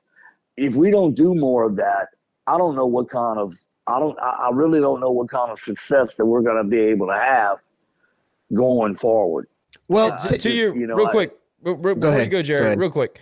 To your point about the zone read, and I and I hear you because I agree with you to a certain degree when that became prevalent, it was with schools that couldn't recruit offensive linemen. It covers up lack of talent on the offensive line or youth on the offensive line. It, it, it creates space. I know you know that. Uh, so maybe that tells you more about the offensive line than we're willing to to to admit. So that's one thing. Um, but I will say that we've been a lot more physical lately. I, I'm not gonna I, I'm not gonna pass over that. I think that we've been more physical lately. Now Inconsistent? Yes, you're right about that. I, I agree with that 100%. But going back to Nick's point about losing talent and losing key pieces at key positions, on top of names that he mentioned, Manac in the NFL, Percy Butler, NFL, uh, Levi Lewis, hello. Uh, you know, there's a, there's a ton. And Torrence is not just a good offensive lineman. He's the best offensive lineman in the country in the SEC. He's the only PFF rated 90 plus offensive linemen in the entire country. That is a massive hole. Now, we lost three offensive linemen in the spring. So talk, you know, think about that. We had guys that did not expect to play starting. And then we have offensive line injuries during the season. So those are all big things. Names that we don't even talk about. Again, I bring up Ferrod and McCaskill often because they were, they just, they tackles, tackles, tackles. I mean, they were always in the middle of everything, causing turnovers seniors. They were like 25 years old when they graduated and got out of here. And they're also, you know, Ferrod got picked up by the uh, by the by the Commanders for I, I don't know if he's still on the practice squad, but he had a cup of coffee. McCaskill's at Kansas, one of the most improved teams in the country. I mean, we lost a ton at key positions. I agree that we're talented. I still go back to it's okay and fine when you're when you're the co-pilot and you're uh, on a successful flight when you're the pilot on a successful flight, it's a little bit different. So I just wanted to make that point. Uh, and Kyle, I, I, nothing you said is wrong. I do wonder, what did you like tonight? What did what do you like over the last couple of weeks? Something that's trending that well, you see that's well, positive for this football team. I, I loved our offensive line the way they the way they you know got after it. I I mean it's like we understood it is you know we talk about physicality, but a lot of it is is mental assignments and, and being able to just you know understand hey they're they're they're changing their you see you see the linemen get the defensive line get down into a point and then they shift over. And we were handling these shifts and we were making the adjustments. The the backs were hitting the right holes. The guys were were go ahead they were taking their guys out and you were having nice running lanes for our guys to run into. They were they were cutting back well. I mean, you had you had a You know, and these were big. Look, Georgia Southern's defensive line was as big as any defensive line that we played all year. I don't think Georgia Southern was as athletic in their back seven as a lot of teams we played this year. They didn't have the speed to fill those gaps that a lot of other teams had. But we were able to physically get a hat on them and push them around. And those were some big boys. And and that part, it, it, when you when, you're able to run the football, now you're able to use your play action and open up your passing game. If a team can stop you and keep you at third and nine and third and ten after you run the play run the ball twice, and now you're trying to throw the football, your play action game means nothing. You got you're on third and two. You got every play in your playbook is still open to you.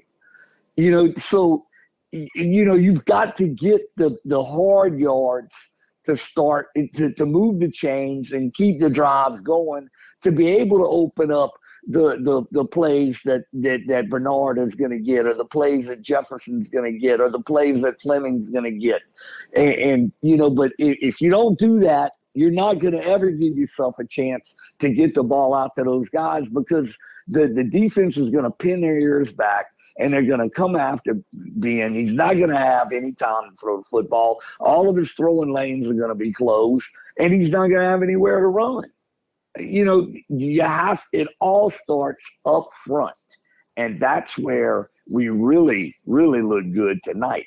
But the question is, can we keep that up? You know, it, it, it, that's what got me so frustrated as a hey, fan. big And big shout out to the tackles most tonight. fans would feel that way. Big shout out to the tackles Yeah, tonight oh. who set the edge the entire night, and Ben was able to get out. So was Chris Smith. That was one of the reasons why he had a big night. Tackles just setting the edge. Oh, They, Yeah. we, they, they, we, we, I don't know what we ran. I'd love to hear some stats. I haven't heard any stats yet. Well, I was going to say, you know, you were mentioning about why don't we run different, more formations or open up the playbook a little bit more. And really, Kyle, honestly, man, you see college football or just football in general, a lot more teams are running spread because they're trying to utilize speed.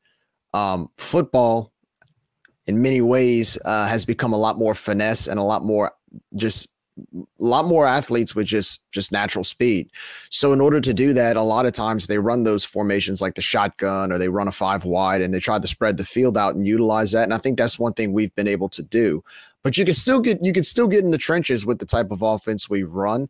Um, I think what you're seeing, especially oh, another another thing that we run or a lot of teams run is, is RPO. You see a lot of teams run RPO even at the NFL level. So that's really why I, I don't think we're going to be running. You know, you're not going to see us run single back. We're not going to run out of the I formation or anything like that.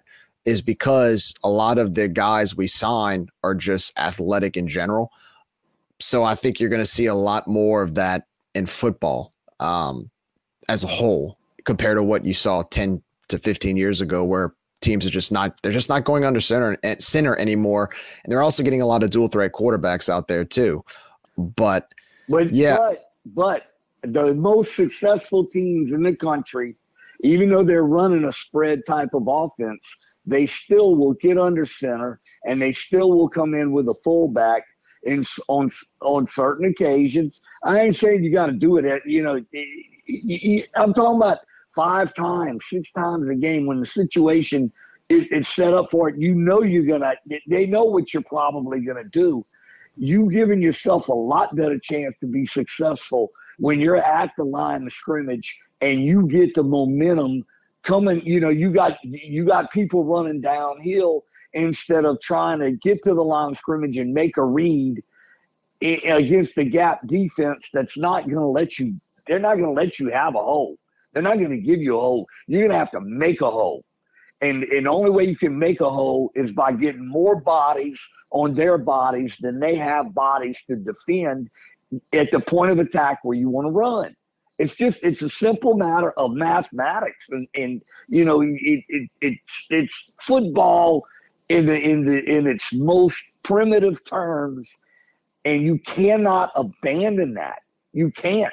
You have to be able to when you need it, put that kind of a, of, a, of an offense out there where you have guys coming up in the hole, making making a hole because you because they're having to knock somebody back on their ass. And and if you can't be able to do that, you're the most successful teams. Like if you look at Georgia, and even if you look at the team over there on the other side, they will get under center and they will run. They will have two backs in that backfield, or have a tight end lined up somewhere in an H back position where he can get in there and put another helmet and make a spot where a guy can get up into a lane and get two or three critical yards. And if you can do that, then now you can you can open up so much more of the rest of your playbook to do the things that you want to do. You just can't you, you you can't depend on this spread offense consistently to give you what you have to have to win in every situation. And I think if they don't learn how to do this, they're going to continue to have trouble when they're going to play teams that are going to come up and punch you in the mouth, you know, play that punch you in the mouth style of football. And, you know, I, until they do it, I just don't see us. I just don't see us being where we're going to ever be able to, to, to, to win game in and game out and game in and game out. And that's the difference right now to me in a five and five and an eight and two football team. I just that's just the way I see it. Y'all have a good night, fellas. Later. Good night, Kyle. Thanks for the call. And listen, the, the good news is that that's the plan. The plan is to be physical. Even though we may not be executing week in and week out, that's the plan. And Mike's never going to get away from that. His offense is always going to be predicated on a physical running game and and you know just making plays when you need to. But Uh, I love the fact that Kyle's calling for Veer offense. he Hey, going to man. Canadian high school tonight. hey, I was sitting next to Kyle for a while today, and he was talking about the fullback, and I was like, "Look, I'm all the way in on the fullback." I so for me, it's tight end, fullback, and everybody else. All right, so I'm all the way down. Um, JUCO, appreciate you checking in, sir. I know you requested a while ago. I apologize on the wait, but it is all yours. and appreciate it. Uh, thank you guys for having me. Man, I was trying to find you guys at the game, man. I was looking, I was tweeting, I was like, man, where y'all at so I can come see y'all and everything. But anyway, um, man, I enjoyed the game. The game was pretty good. Um, I was I was actually with the students. I like to just hang out with the students, talk to them, you know, see how they're doing and everything. You know, they were doing pretty good. Um, the atmosphere, you know, I, I guess the fans, you know, they there was a lot of dead spots. I don't know if y'all could have seen that, but it was a lot of dead spots. You know, it was, it was kind of for me, it was kind of boring. So some some spots. So I don't know. I think they need a, you know, I think they need to um, do some type of fan and get get the fans involved. Try to, you know, to keep fans to stay because I've seen a lot of people starting to leave, and it was the fourth quarter. I was like, man, people starting to leave. Is the fourth quarter. You know, I know, I I know I, I have to work. You know, but I mean, I want to I want to stay. I want to stay and support these guys, man. Uh, support the seniors and everything.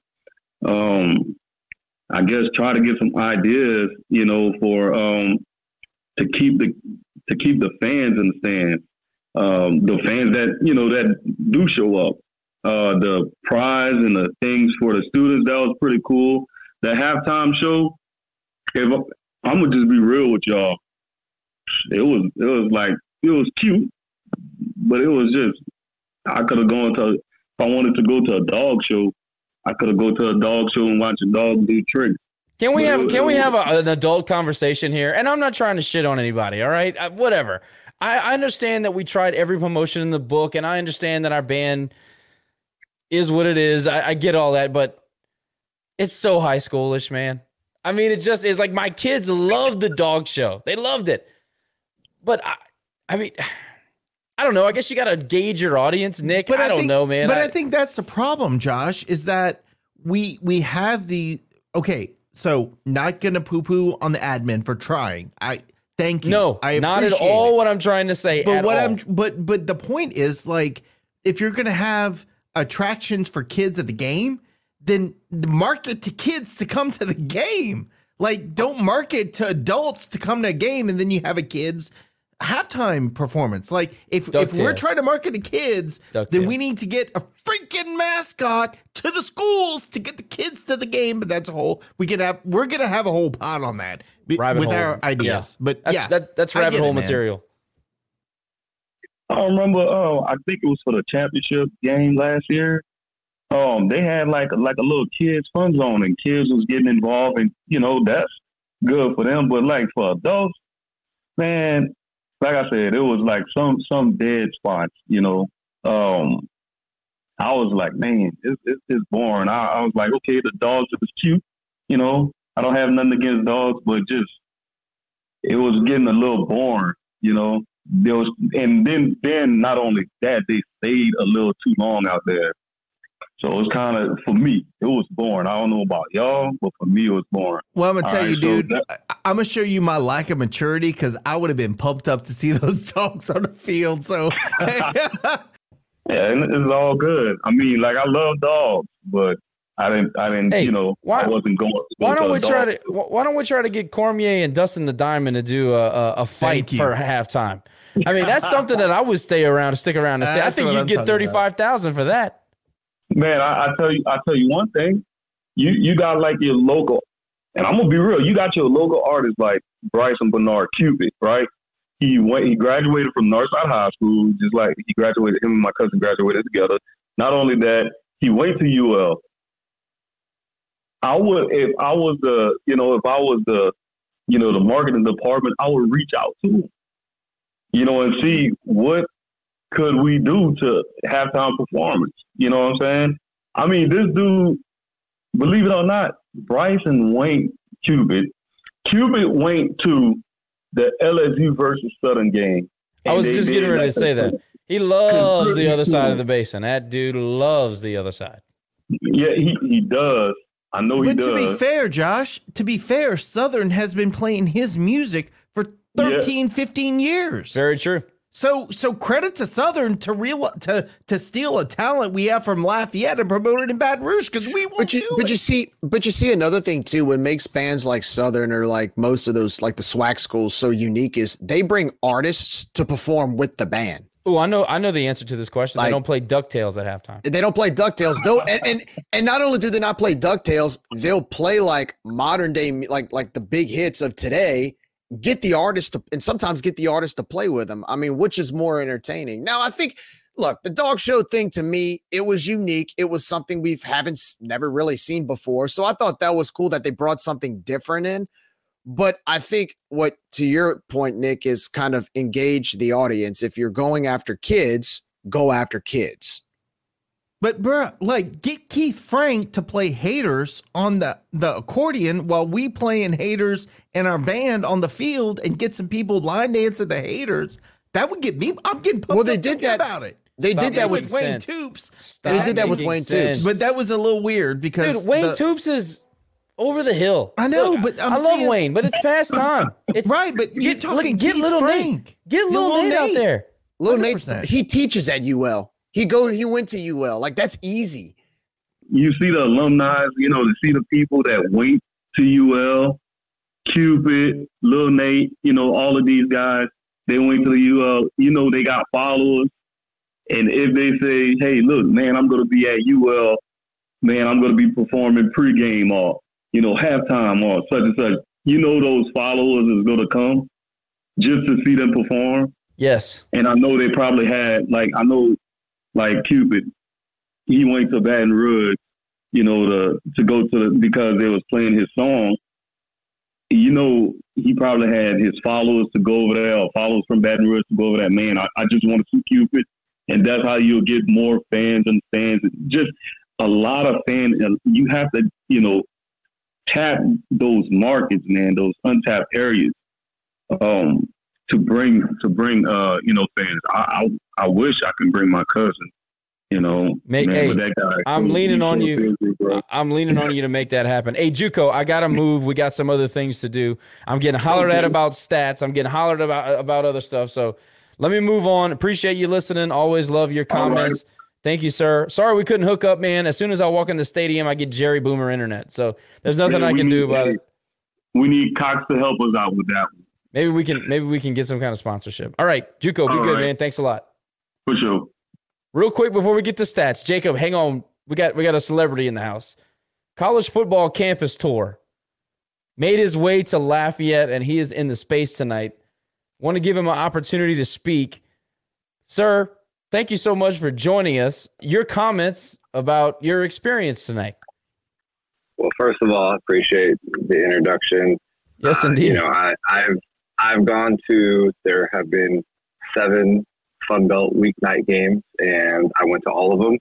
And uh, you know, I'm, I, I saw you guys play at Marshall. I saw you play at Southern Miss, and you know, this was by far uh, the best performance I saw out of Louisiana. I mean, historically, you guys have been good the last few years, so it's not surprising. But um, you know, when you go to these games, obviously there's a trade-off for being on a weeknight. You're not going to get as many fans. You're going to get the exposure on the national TV. So, you know, when you go to a high volume of games, I went went to two MACtion games the last two nights.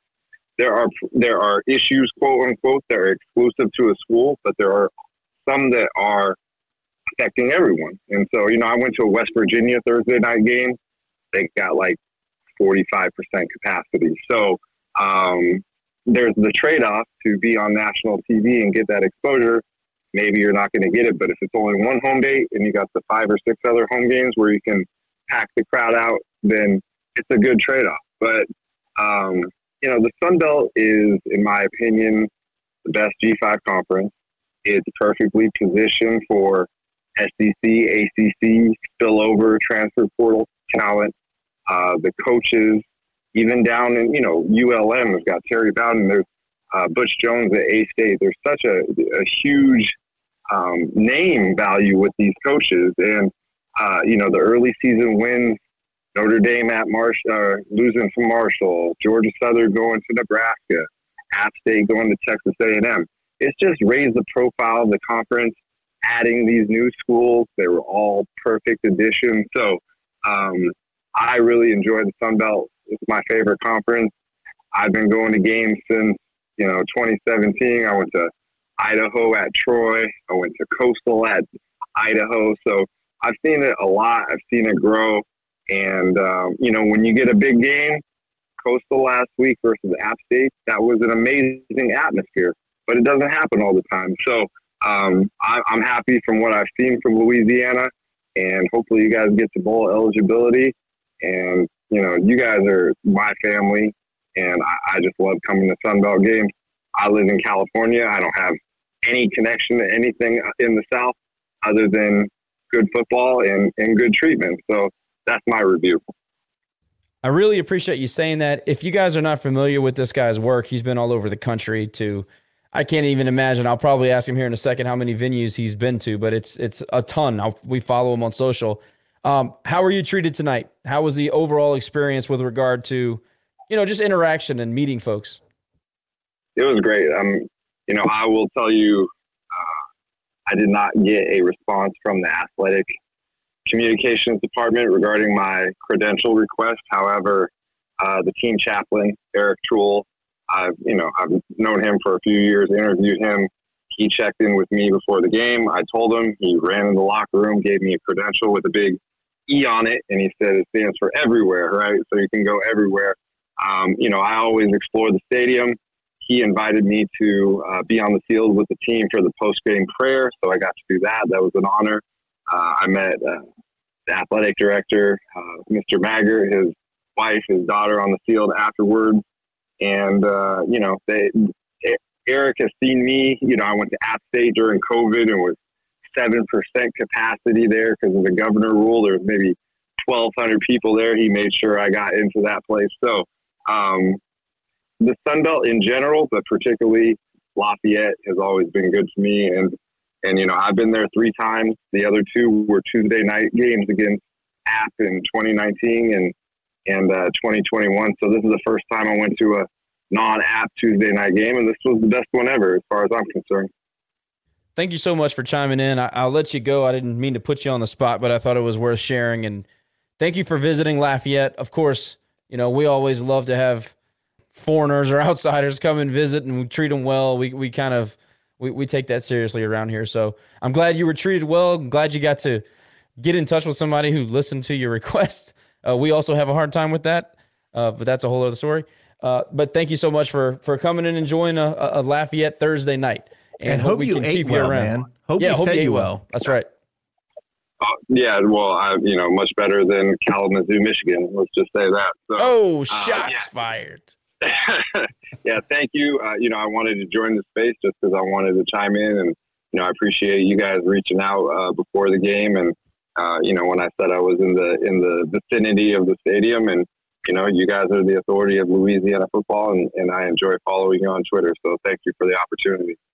Man, really appreciate that comment. Thank you so much. No, that's a shout out right Oh, we're changing branding, baby. Authority of Louisiana football or athletics. Let's just go athletics. That's Let's going on the profile for sure. Yes, sir. Love it. hey, all right. Everybody's hollering about stats. Nick, let's let's read some stats and then we'll go to Terry and then we'll go to sleep because you guys are keeping us late. Because you guys won't shut up. Um, I'm so- trying. So yeah, we scored a lot, and Georgia Southern didn't score a lot, and th- that's our stats. No, uh, Will Wooldridge tonight was uh, 17 for 31, 193 yards and three touchdowns. He did have that one interception, which I'm not going to put on him. Um, Vantrease 325 yards in the air with one touchdown. Uh, rushing wise, Chris Smith led us 80 yards, and uh, followed by Washington and Williams with 74 and 51 yards each. They were Uh, solid. They were they were solid. Yeah, we had 200 we had 242 yards of rushing tonight, which was unbelievable. That's coming Um, off of another 200 yard performance last week. I mean, Correct. We're, we're trending. We're trending.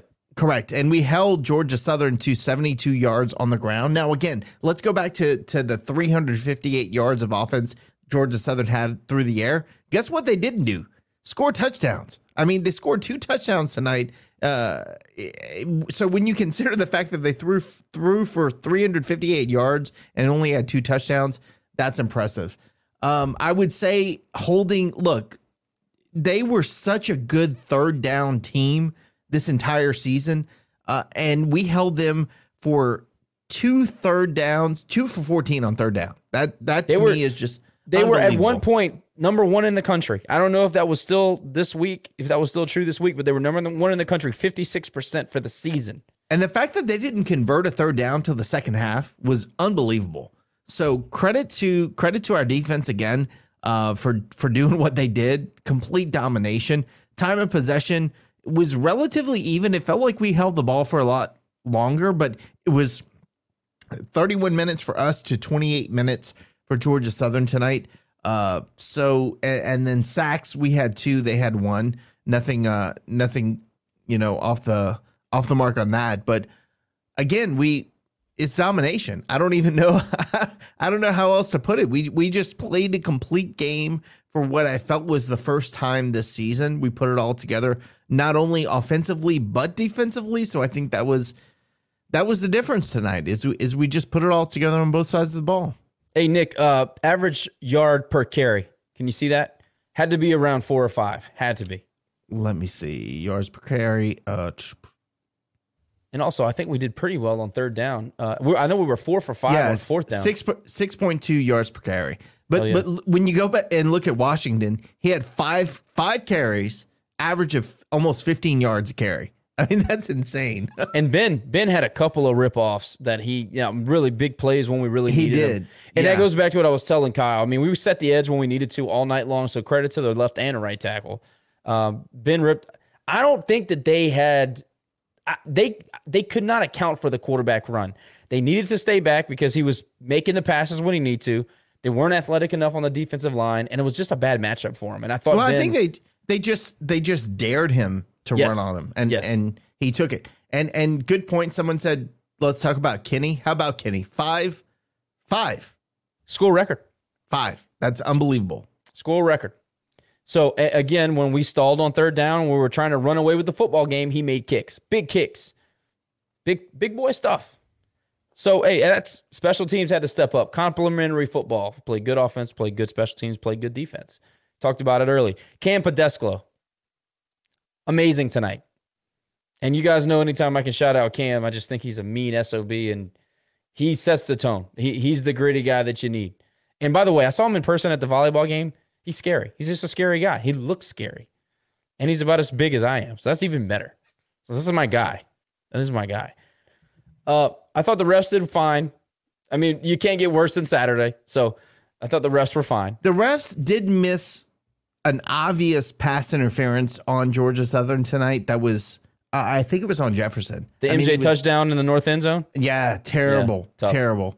Yeah. But they weren't as bad as the last crew, so I guess that's improvement. I don't know. See, that's their goal. I think that's their goal. And be as bad and as we can be, and then we are average and we look great. But earlier in the game, there were they did not allow our guys to have a defensive substitution, and that that ended up being like a first down for Georgia Southern it, because it was like we had 12 men on the field, or yeah, because they didn't like typically the guy will stand over the ball and wait for give an opportunity for both teams to substitute if offense It's a rule. decides to- right Yeah. but but they didn't he put the ball down backed off and we were still coming off the field and that's why mike was so pissed and that led to a touchdown That was a And that- touchdown pass, but that we was the halfback, so- right? They were like, "Well, I can't get why we're so out of position." And then you listen to the ESPN guys, and they're like, "Well, they really didn't give him a chance to substitute." Even they were saying it. So if we could see it from home, and the and the play by play guy sees it, how come you have a crew of referees on the field and nobody's saying, "Hey,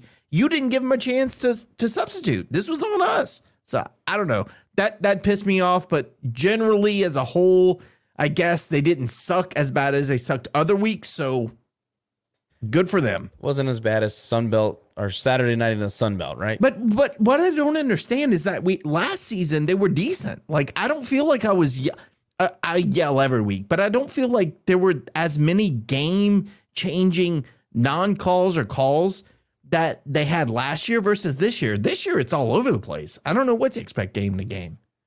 I think some of that's overshadowed with when we win too. Uh, the way we played tonight, I, I don't know. Maybe they get more ignored. I thought the refs called a fair game tonight. I, I didn't see anything that looked flaky or off. Um, there might have been a. I do think as far as the matchups between the receivers and the secondaries, I felt like the refs let them play a little bit more. They were a little more physical there. There, there could have been some some calls, but they let them play. As long as you're doing it consistently, I don't mind. Now, if you have a blatant PI on one end and then you, you don't call it on another, then there's a problem, which I think that's kind of what you're alluding to, Nick, where they have had instances like that this year where there's a blatant call on one side that they call and then they don't on the other. Um, but I didn't see that tonight. I think they were they were more consistent tonight as far as letting them play. And and on that point, I think we only had four penalties tonight. Yeah. And I don't I don't know what the total yardage was, but it wasn't. It, none of it was It was impactful. False starts or you know stuff like that. But again, Well- going back to last week's game, you're talking about consistency. They didn't call PI all game. Then all of a sudden, in the most crucial point of the game, they're going to call PI, which wasn't. Well, that, at that's the very worst that's time right. of the game, you're going to throw a flag when there wasn't PI. So that, that- that drives me nuts. But the problem with that is it takes away from if you're doing a good job all game long and you're calling a fair game and then you make a blatant call like that, that takes that basically nullifies everything you did for But the what first does it matter? They're not going to get penalized. They're not going to be called out. Nothing's going to happen. So they'll just go somewhere else and suck next week. Yeah. Well, they just need to be more consistent. Yeah, uh, I think Jacob just said Raphael Seption had six. So Oh, he- maybe Kenny didn't make a didn't set a school record, but he was close. I think Raphael ended up playing in the NFL too, so he's got well, that. I made for I made an incorrect statement apparently, but I don't know if that's right though because pretty sure I heard that on the on the broadcast when I was leaving. But I had heard regardless, I had heard that he tied a record tonight, but I could be wrong. Hey, we're we're secondhand sources, folks. Hey, we're it's twelve twenty three a.m. I don't know anything. This is point. RR after dark after all, It- right? it is indeed. Terry, final word, and then we're gonna bounce because we all have to work tomorrow. All yours, T. Man, y'all got to work tomorrow, man. That, that's old, man. I got Veterans Day off, so hey, I'm sorry about that. You know what? I'm calling in. I'm calling in. I'm gonna say, look, I'm a veteran. I get off today. Hey, you should. You serve. I might. Um, I might. Um, but yeah, the, my final thoughts, and it's not even about uh, the game. It's really about the the the band thing.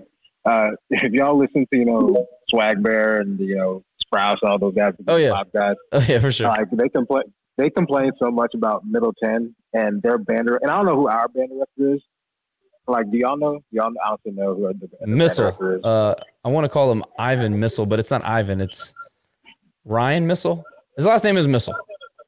Okay. Like, do you know what pull he has? Because apparently at Middleton, they have enough pull to tell the Middle Tennessee athletic director, okay, like the speakers are too loud, too low, don't play this music, blah, blah, blah. Apparently they have a lot of pull and they just let them do whatever they want.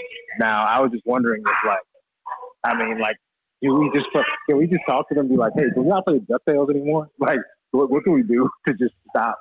See, the, the thing is, the thing is, if we thought we came on here and start complaining about Looney Tunes and Ducktales, they would listen. But no, they doubled down. They actually did the same show on Thursday that they did on Saturday. Yeah, way But to go, one, Josh. One thing about the pool thing is that we hollered and screamed about the uh, the speakers, and they turned them down. So maybe you know one out of two is is a win. Okay. And like back and forth with uh, Marcus Marks, uh, the, the event director guy. Like uh, I've been going back and forth with him, just mentioning him in tweets and him and Magazine. Just seems like he cares. I mean, of course, he, he should. It's his job, but Yeah. it seems like he does care. And like he, hopefully next year, we can ride the momentum of promotion and everything within the city, and hopefully we can get a better turnout next year. I mean, hell, I, I, all I care about is renovating the upper deck. Please, Maggard, give us the answer. I know you got somebody listening. Give us the freaking answer. And if we can just get a consistent twenty to twenty-five thousand, I, I'll just I'll take 20 20,000, right, in a thirty thousand capacity stadium. I'm fine with that. I am totally fine with that. Got to start Like, somewhere. Got to start somewhere. yeah. Build it back. Yeah, you know what I'm saying. But that's all I got. Thank y'all for having me. All right, Terry. Thanks a lot. Uh, yeah. By the way, let- uh, can I just mention one thing? Yeah. Megan losing money. Okay. She's talking about Creole food better than she's Creole food is better than Cajun food. I'm from Mississippi. I know that's what I, I know that's what. Bro, you putting you putting tomatoes in your gumbo and you talking about nah. nah. Megan making money is a barstool girl. Losing to- money. They're trying to money. stir up people. That's that's just when you have such a blatantly wrong take. I know who you are. I know what you do. I- so I, I'm- I am. I'm not even biting on that. I'm from New Orleans, man. So I mean, we're known for Creole food, and I still disagree. No, Cajun food's better than Creole. Sorry. Thank you. Moving Megan on. losing I- I'm money, not, lost I'm not buying tonight. that. Not buying that. She lost money and her mind. That's dumb. Yikes! She lives in like Broussard. It's terrible. I mean, it's Dumb. just terrible. Jacob, couple seconds. What you got? Yeah. Um, hey, you learn something new every day. Uh, I, I was actually in the Pride of Acadiana for three years when I was in college. Um, the current band director is Dr. Jason Missal. Jason Missal. I knew it was something like that. Yeah, and then the assistant director is uh, Dr. Brett Landry.